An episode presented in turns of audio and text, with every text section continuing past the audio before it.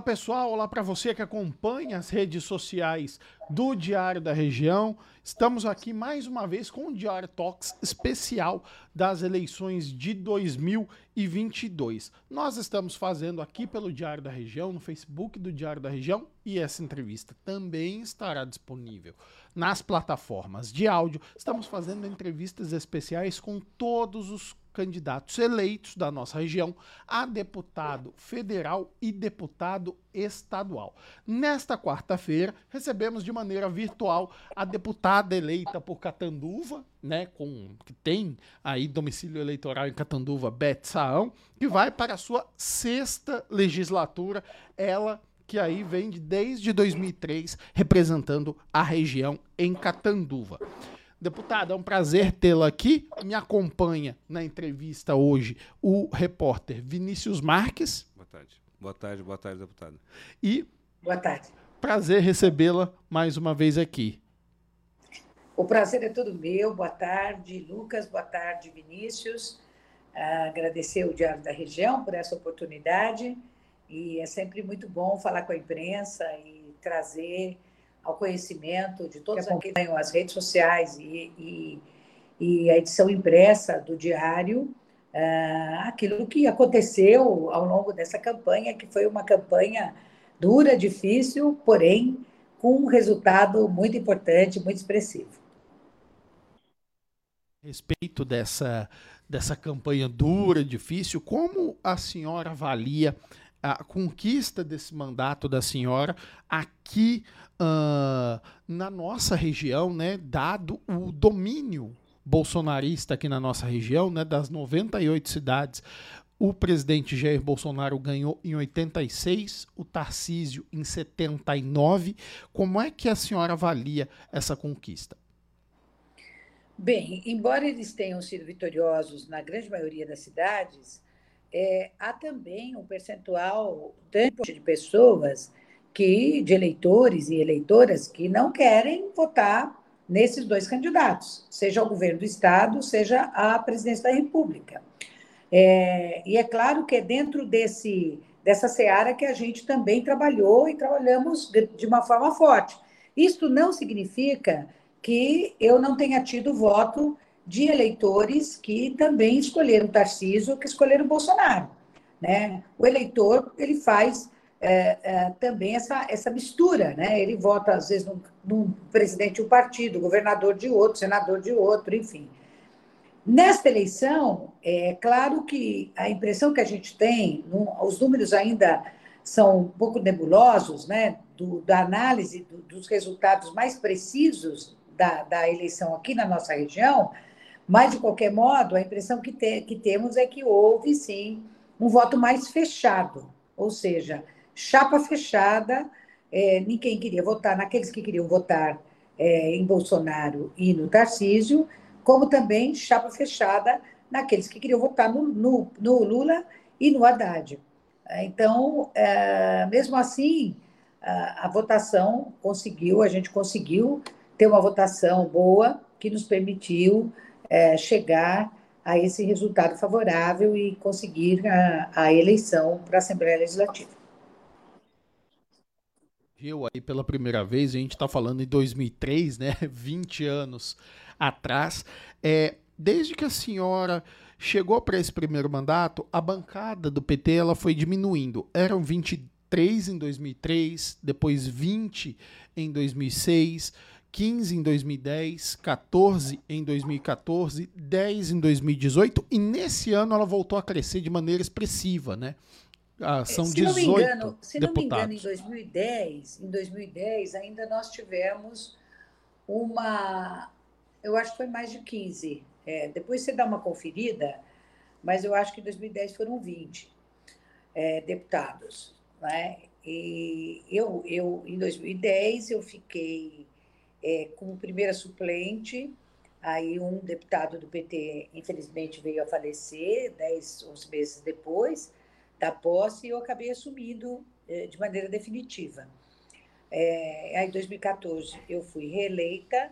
Em 2014, sim, você está certo, nós fizemos 14 deputados Em 2018, nós fizemos 10 deputados e agora voltamos a um patamar muito expressivo de sermos já a segunda uh, bancada uh, da Assembleia Legislativa, com uma diferença apenas de, de um voto, se não me engano, Isso. de uma cadeira em relação, em relação ao PL. Uh, ah, claro que a bancada também sofreu os reflexos dos momentos difíceis pelos quais o Partido dos Trabalhadores passou aqui no Estado, sobretudo, e isso né, acabou alterando a nossa, a, nossa, o número de cadeiras na Assembleia Legislativa. E a gente a nossa força. Isso não, isso não significa que nós temos diminuído a nossa capacidade de luta. Mesmo com 10 deputados, eu tive, eu tive eh, condições de participar durante um ano e meio da legislatura de 2019 a 2022, porque eh, eh, um deputado do PT havia sido cassado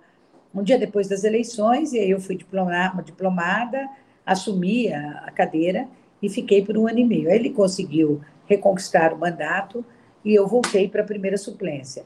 Mas é, a gente sempre foi uma bancada muito unida e sempre trabalhamos de uma forma muito forte ao longo dos 28 anos de governo do PSDB, alguns dos quais, muitos dos quais nesses anos eu não participei, porque não estava ainda como deputada, mas é, a, o Partido dos Trabalhadores sempre fez uma oposição bastante responsável, porém bastante aguerrida. Né? E isso foi importante. E agora estamos aí com 18 deputados de novo, com votações expressivas de deputados, votações importantes na legenda. A legenda do PT também voltou a ser uma legenda muito bem votada, é, sempre teve essa característica. Nas últimas duas legislaturas caiu e agora voltou a subir. Né? Então, eu vejo, eu vejo com naturalidade esse movimento cíclico, porque a política é cíclica, né? Ah, é difícil você ter um partido que fica muitos anos de forma hegemônica no poder. Né? Isso também aconteceu com o PT. Então, agora estamos voltando com mais força, tanto em nível de Assembleia Legislativa, ou mesmo na Câmara Federal, que o partido também aumentou a sua bancada, tornando-se a segunda maior bancada da Câmara Federal. Deputada, e, e, a, e dentro de, de, um cenário aí, como já foi citado aqui, com essa votação grande que teve uh, o candidato PL, do presidente, a senhora considerou um feito ser petista, ser mulher e conseguir, dentro de, desse universo regional, muito ser dessa vez eleita, né, sem ficar essa questão suplência, assume, sai, volta, assumir o mandato? Não tenho dúvida, Vinícius. Não tenho dúvida. Muito difícil, né? O fato de ser mulher, começa por aí. De ser do interior, né? E de, de, de, de ser de um partido é, mais progressista, é, mais de, de esquerda, vamos dizer assim, de centro-esquerda.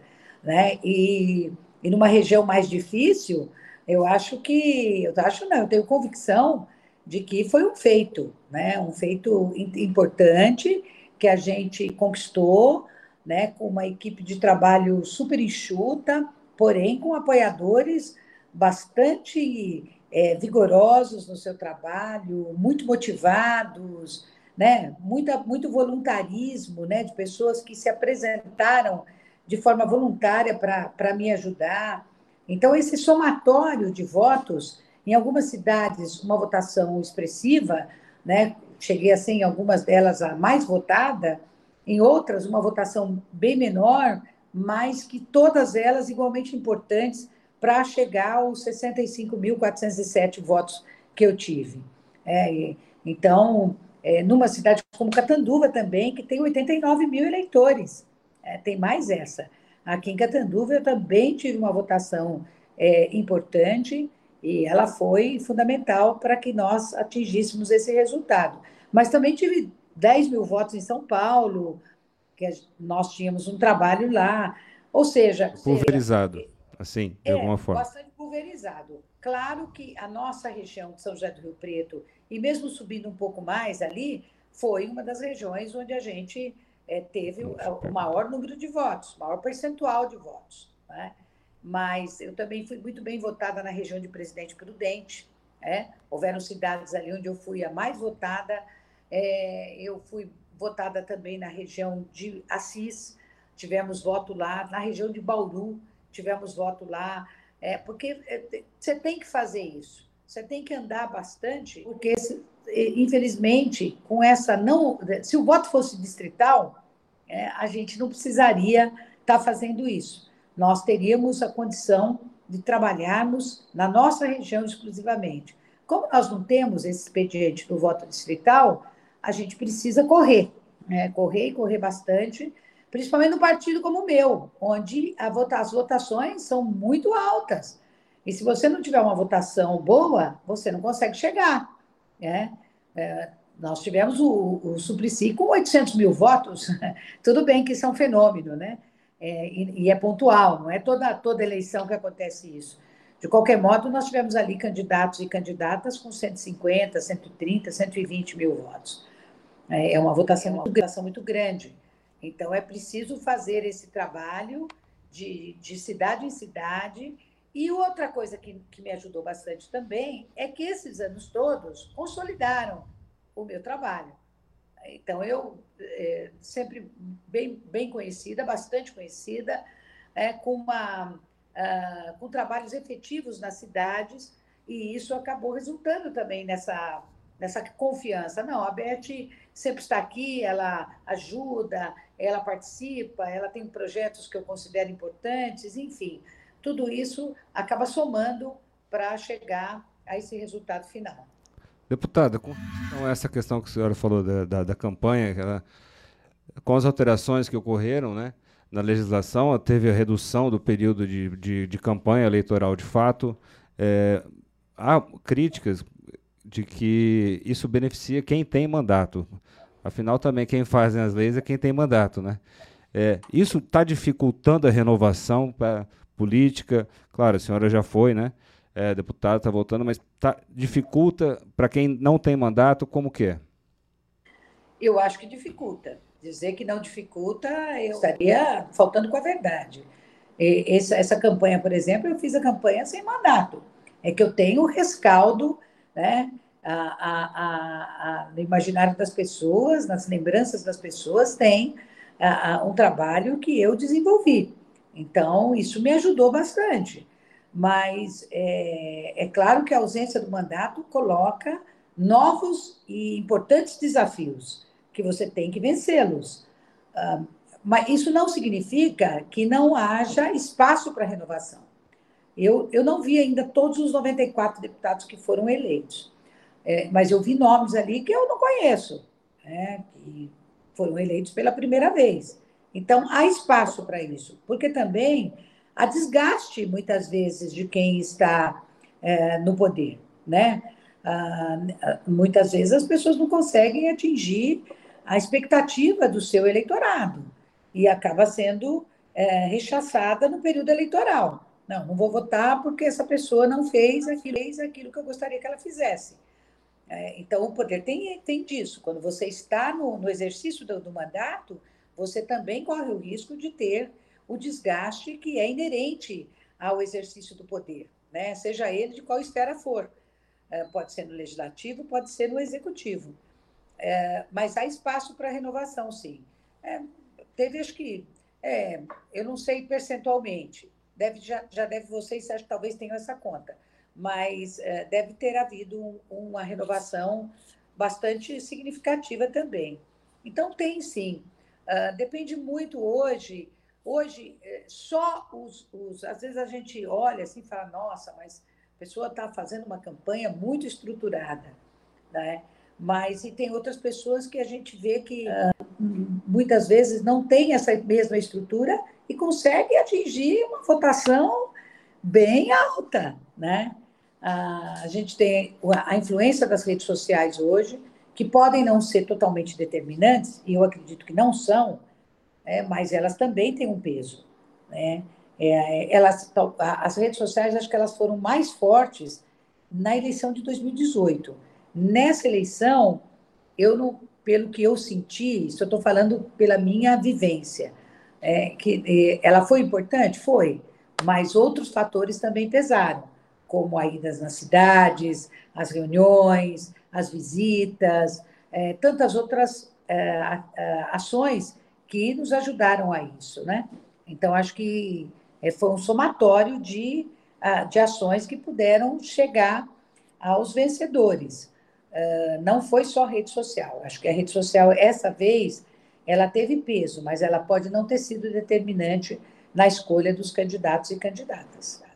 Você, perdão, a senhora. É, não, você. Não. É. A senhora, como a senhora viu a participação do Suplicy nessa, nessa eleição para a bancada do PT em São Paulo, né? Ele que foi senador, ocupou outros cargos e agora ele ajudou, né? As, ele foi o deputado estadual mais votado, mas como você vê a participação dele neste momento na formação da, da bancada do PT na Lesp? O Suplicy, o Suplicy é um fenômeno. É um, é um fenômeno. No legislativo, ele é, assim, um, um campeão de votos. Ele perdeu a eleição de 2018 para o Senado, porque a eleição de 2018 foi uma eleição atípica. Né?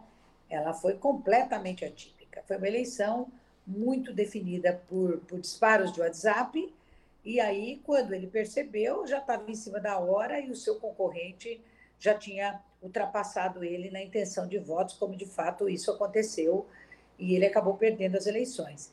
Mas o Suplicy, o fato do Suplicy colocar o nome dele, ele já tem os votos. Né? Eu, sinceramente, não esperava que fosse tão alta assim a votação dele. Eu achava que ele poderia ficar entre 300, 400 mil, mil votos. Ele teve o dobro daquilo que eu, particularmente, estava imaginando que ele tivesse.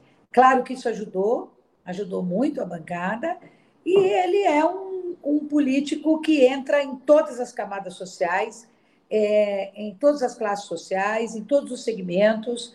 É, é, ele conseguiu ter essa capilaridade é, é, no Estado, essa capilaridade eleitoral, independentemente de partido, independentemente do que ele fala, do que ele deixa de falar, ele é uma personalidade muito querida e os 800 mil votos que ele teve é, traduziram esta, esta imagem que ele construiu no estado de São Paulo.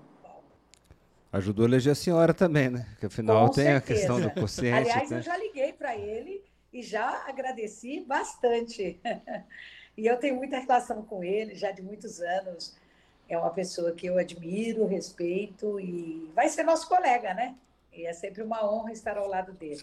Certo. Só complementando, a senhora, uh, para essa questão, a renovação ela ficou inferior a, a 2018.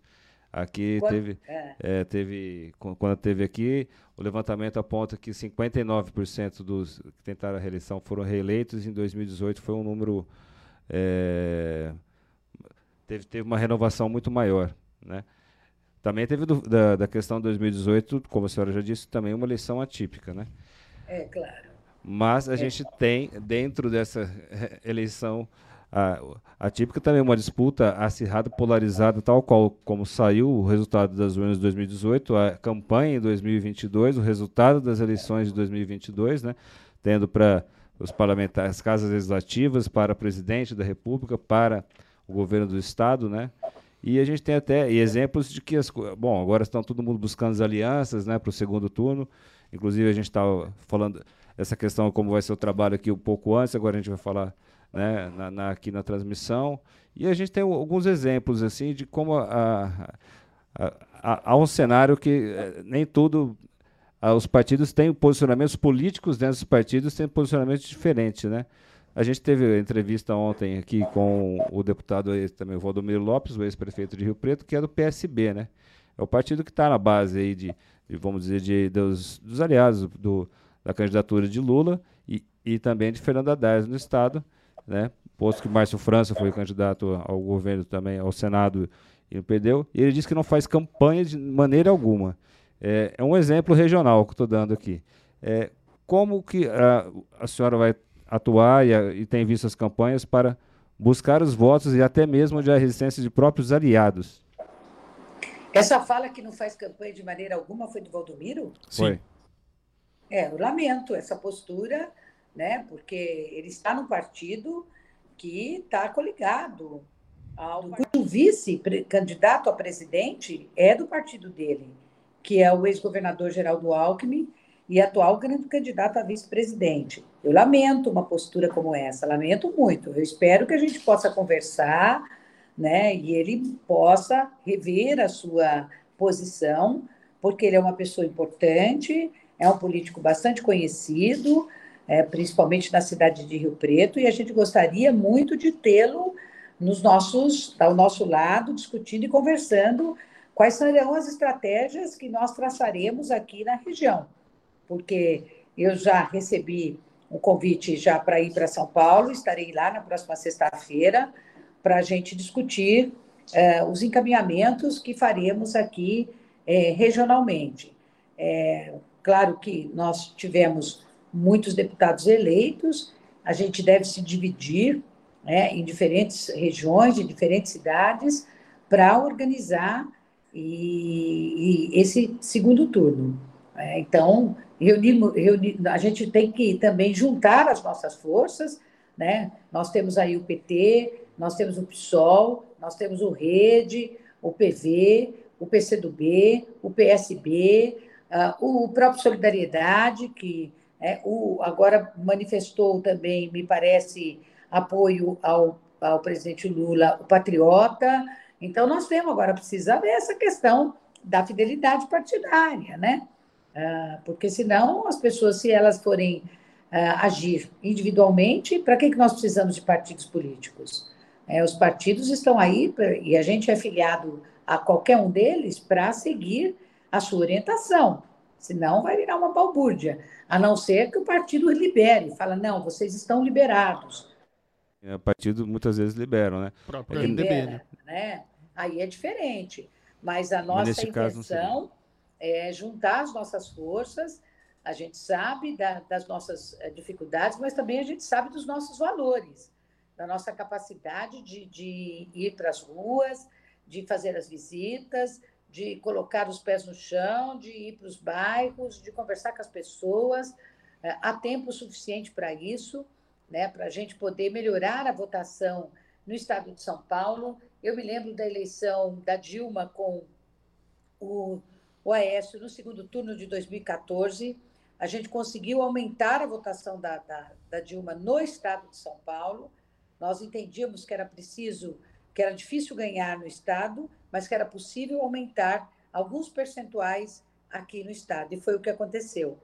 Na campanha do Haddad, mesma coisa, que havia, né, como eu disse, a campanha de 18 é uma campanha que não dá para ter como parâmetro, é, ela foi muito específica, e agora a gente também tem essa mesma perspe perspectiva de que é possível a gente avançar aqui no Estado é, com, com essa questão, Acho que essa, essa coisa do voto útil ela pode ter acontecido mais fortemente é, neste primeiro turno, que foi pró-Bolsonaro. Pró pode ser que no segundo turno, isso tudo, estou falando em, do ponto de vista de, do que a gente imagina, né? Pode ser que no segundo turno isso não ocorra, né? Porque quem já teve que fazer o voto útil já fez no primeiro. Então, acho que há um espaço ainda para que possamos trabalhar. Agora, é que a gente quer trabalhar de forma conjunta, de forma unida, é, porque já, já não é uma tarefa tão fácil assim, temos que reconhecer. É, se nós é, caminharmos cada um é, separadamente, a gente não vai conseguir os resultados desejados. Por isso que nós precisamos estarmos é, mais próximos e com uma estratégia bastante assertiva.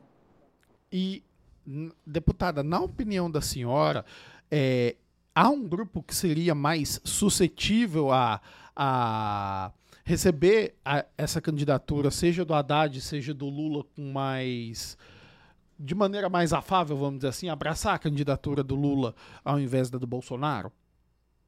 Eu Sim, é, eu acho que, embora tenha havido essa, essa nuvem conservadora, mas nuvens vêm e passam.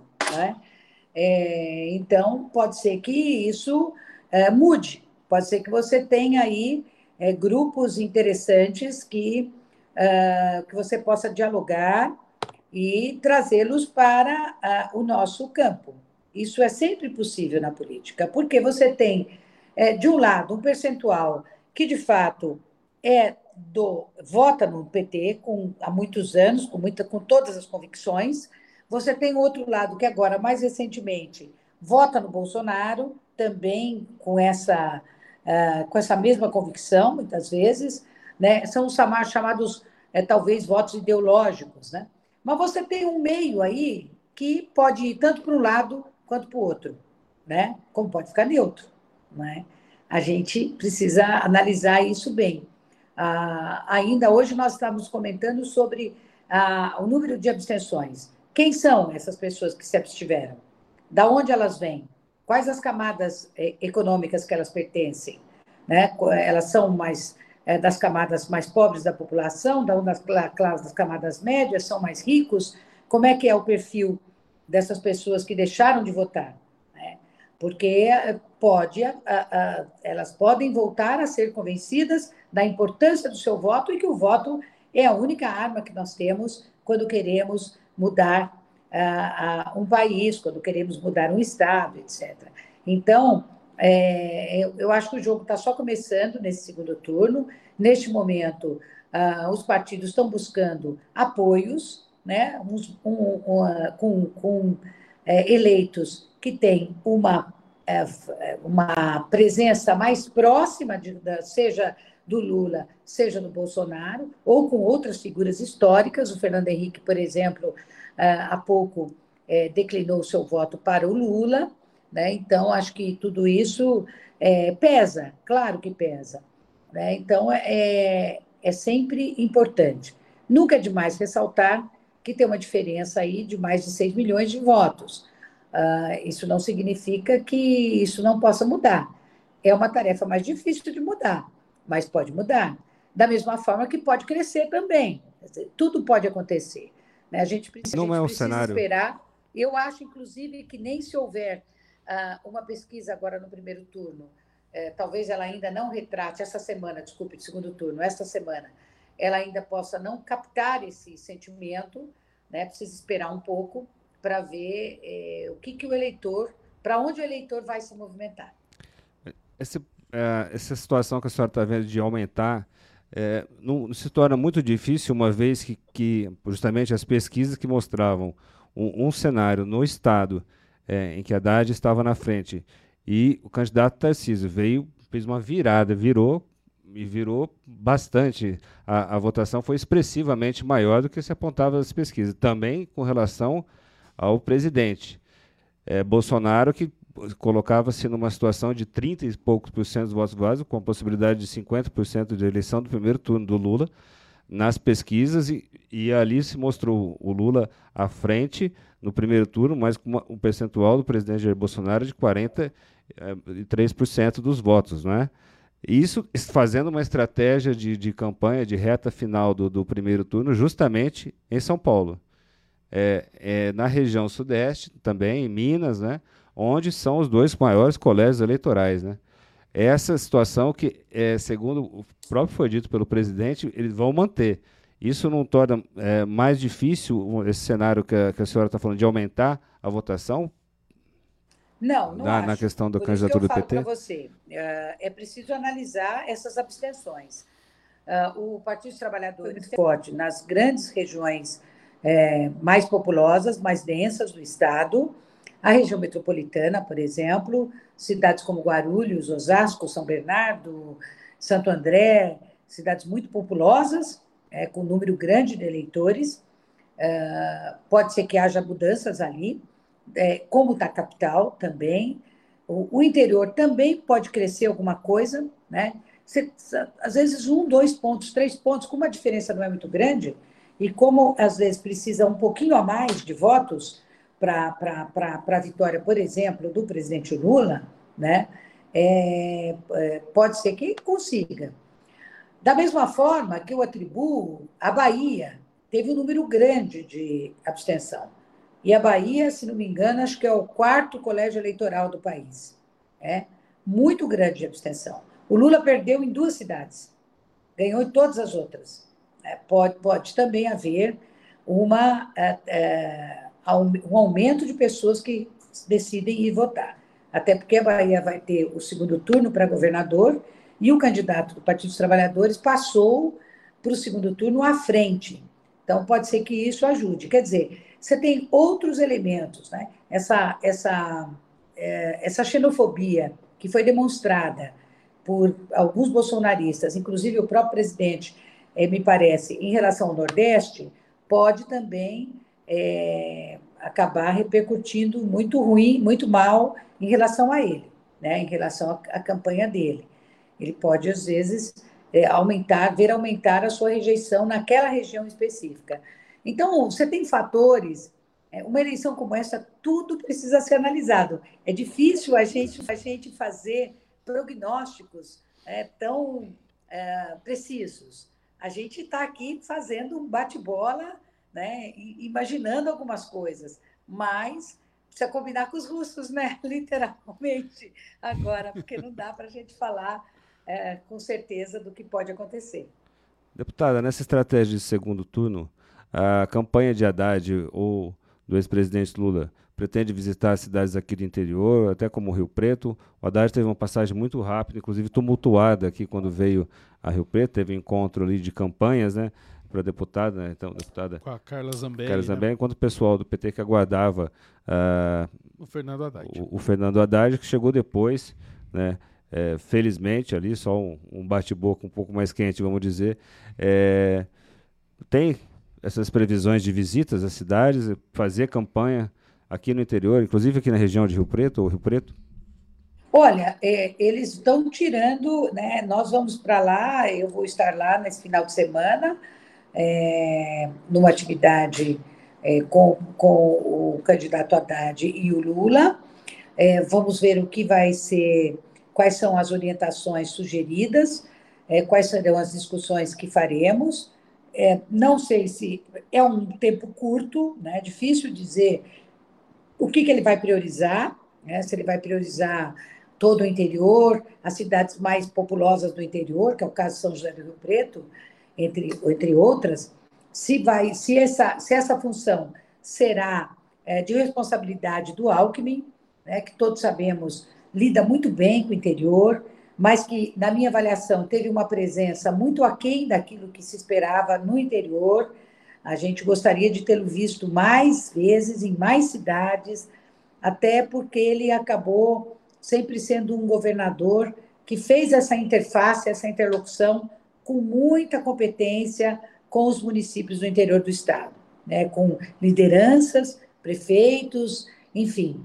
É, de modo que é, a gente tem uma expectativa que ele possa ter, nesse segundo turno, um papel mais intenso do que ele teve no primeiro. Uh, ainda que não dê para o, o, o Haddad percorrer uma boa parte das cidades, em função do tempo, porque também tem programa de TV para gravar, tem entrevista, tem programa de rádio, tem um monte de coisa, né? Às vezes ele tem que dividir isso. E se ele tiver que dividir isso, que seja então, com o ex-governador Alckmin, que é muito experiente, tem muita e tem reúne todas as condições de, de substituí-lo nesse papel. Deputada, inclusive o, em relação ao Alckmin, enquanto a senhora é deputada do PT, oposição ao PSDB, que então era o, o, chamado status quo durante muito tempo, né? Ali, é, e essa passagem que também a senhora, com, quando o mandato assumindo a suplência, a senhora fez uma forte oposição evidente, uh, isso tudo foi corregistrado em relação ao governo PSDB, inclusive tentativas de se abrir as questões da CPI, tinha aquela fila de CPI, é, aquela briga por conseguir abrir a CPI e as CPIs, e agora o, o, o Alckmin é o vice do Lula, né? É, saiu do, do, do, PSDB. Como explicar um pouco essa questão para o eleitor, assim, que sempre, sempre viu isso? Vocês tiveram é, que passar por isso, ter ter essa situação, porque realmente é, ficou décadas no, no, no partido e, e, também sempre criticou o próprio, próprio PT e agora estão juntos, né? É a, é a nuvem da política? É a política é a nuvem assim? Um pouco disso também, né? É, as pessoas às vezes o Alckmin é, foi muito é, feliz quando ele fez essa declaração, né? Dizendo que ele tem o direito, que as pessoas têm o direito de mudar. E, na opinião dele, ele mudou para melhor, né? Quando ele reconheceu que fez a escolha de estar ao lado do ex-presidente Lula para enfrentar todas as dificuldades que o país está vivenciando, em, em especial a defesa da democracia.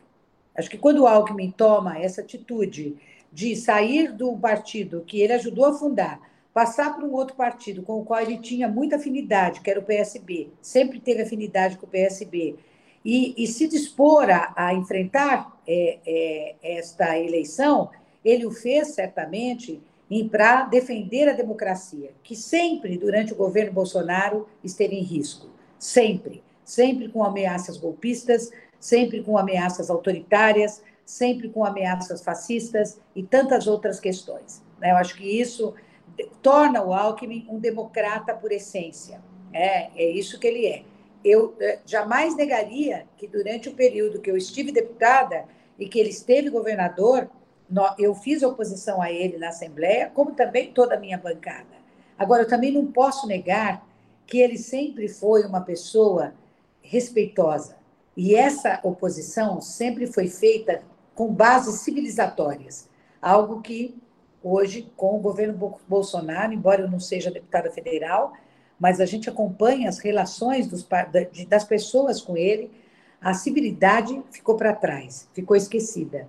E com o ex-governador Alckmin isso nunca aconteceu. Né? Sempre houve esse, esse respeito. Ele nunca avançou sinais. Né? Claro que fomos para a tribuna, é, denunciamos questões, falamos de coisas, etc., mas nunca perdemos de vista que o diálogo sempre pautou essa relação. Né? Jamais foi uma relação truculenta, jamais foi uma relação desrespeitosa, jamais foi uma relação violenta porque essa é a característica do Alckmin e essa também é a nossa característica. E por que a pequena Alckmin, participação dele aqui no interior? A senhora é. disse que ficou um pouco abaixo esperado dele. Porque eu, eu queria que ele viesse mais. E por que que não veio? Isso. Teve algum motivo? É, porque teve algum caso que ele maior, cancelou alguns né? eventos, recebeu, é, parece que ameaças, teve isso, de fato. Por que que... Olha, eu não sei, eu, eu não fiz parte da coordenação da campanha, então eu não posso falar.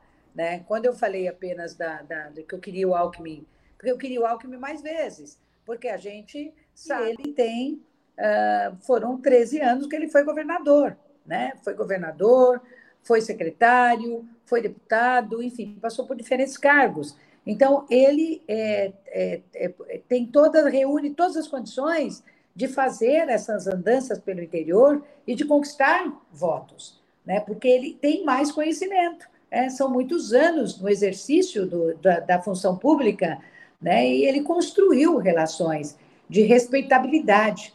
É por isso mesmo que a gente gostaria de tê-lo mais vezes. Por exemplo, ele não veio para Catanduva, eu queria tanto que ele tivesse vindo para cá.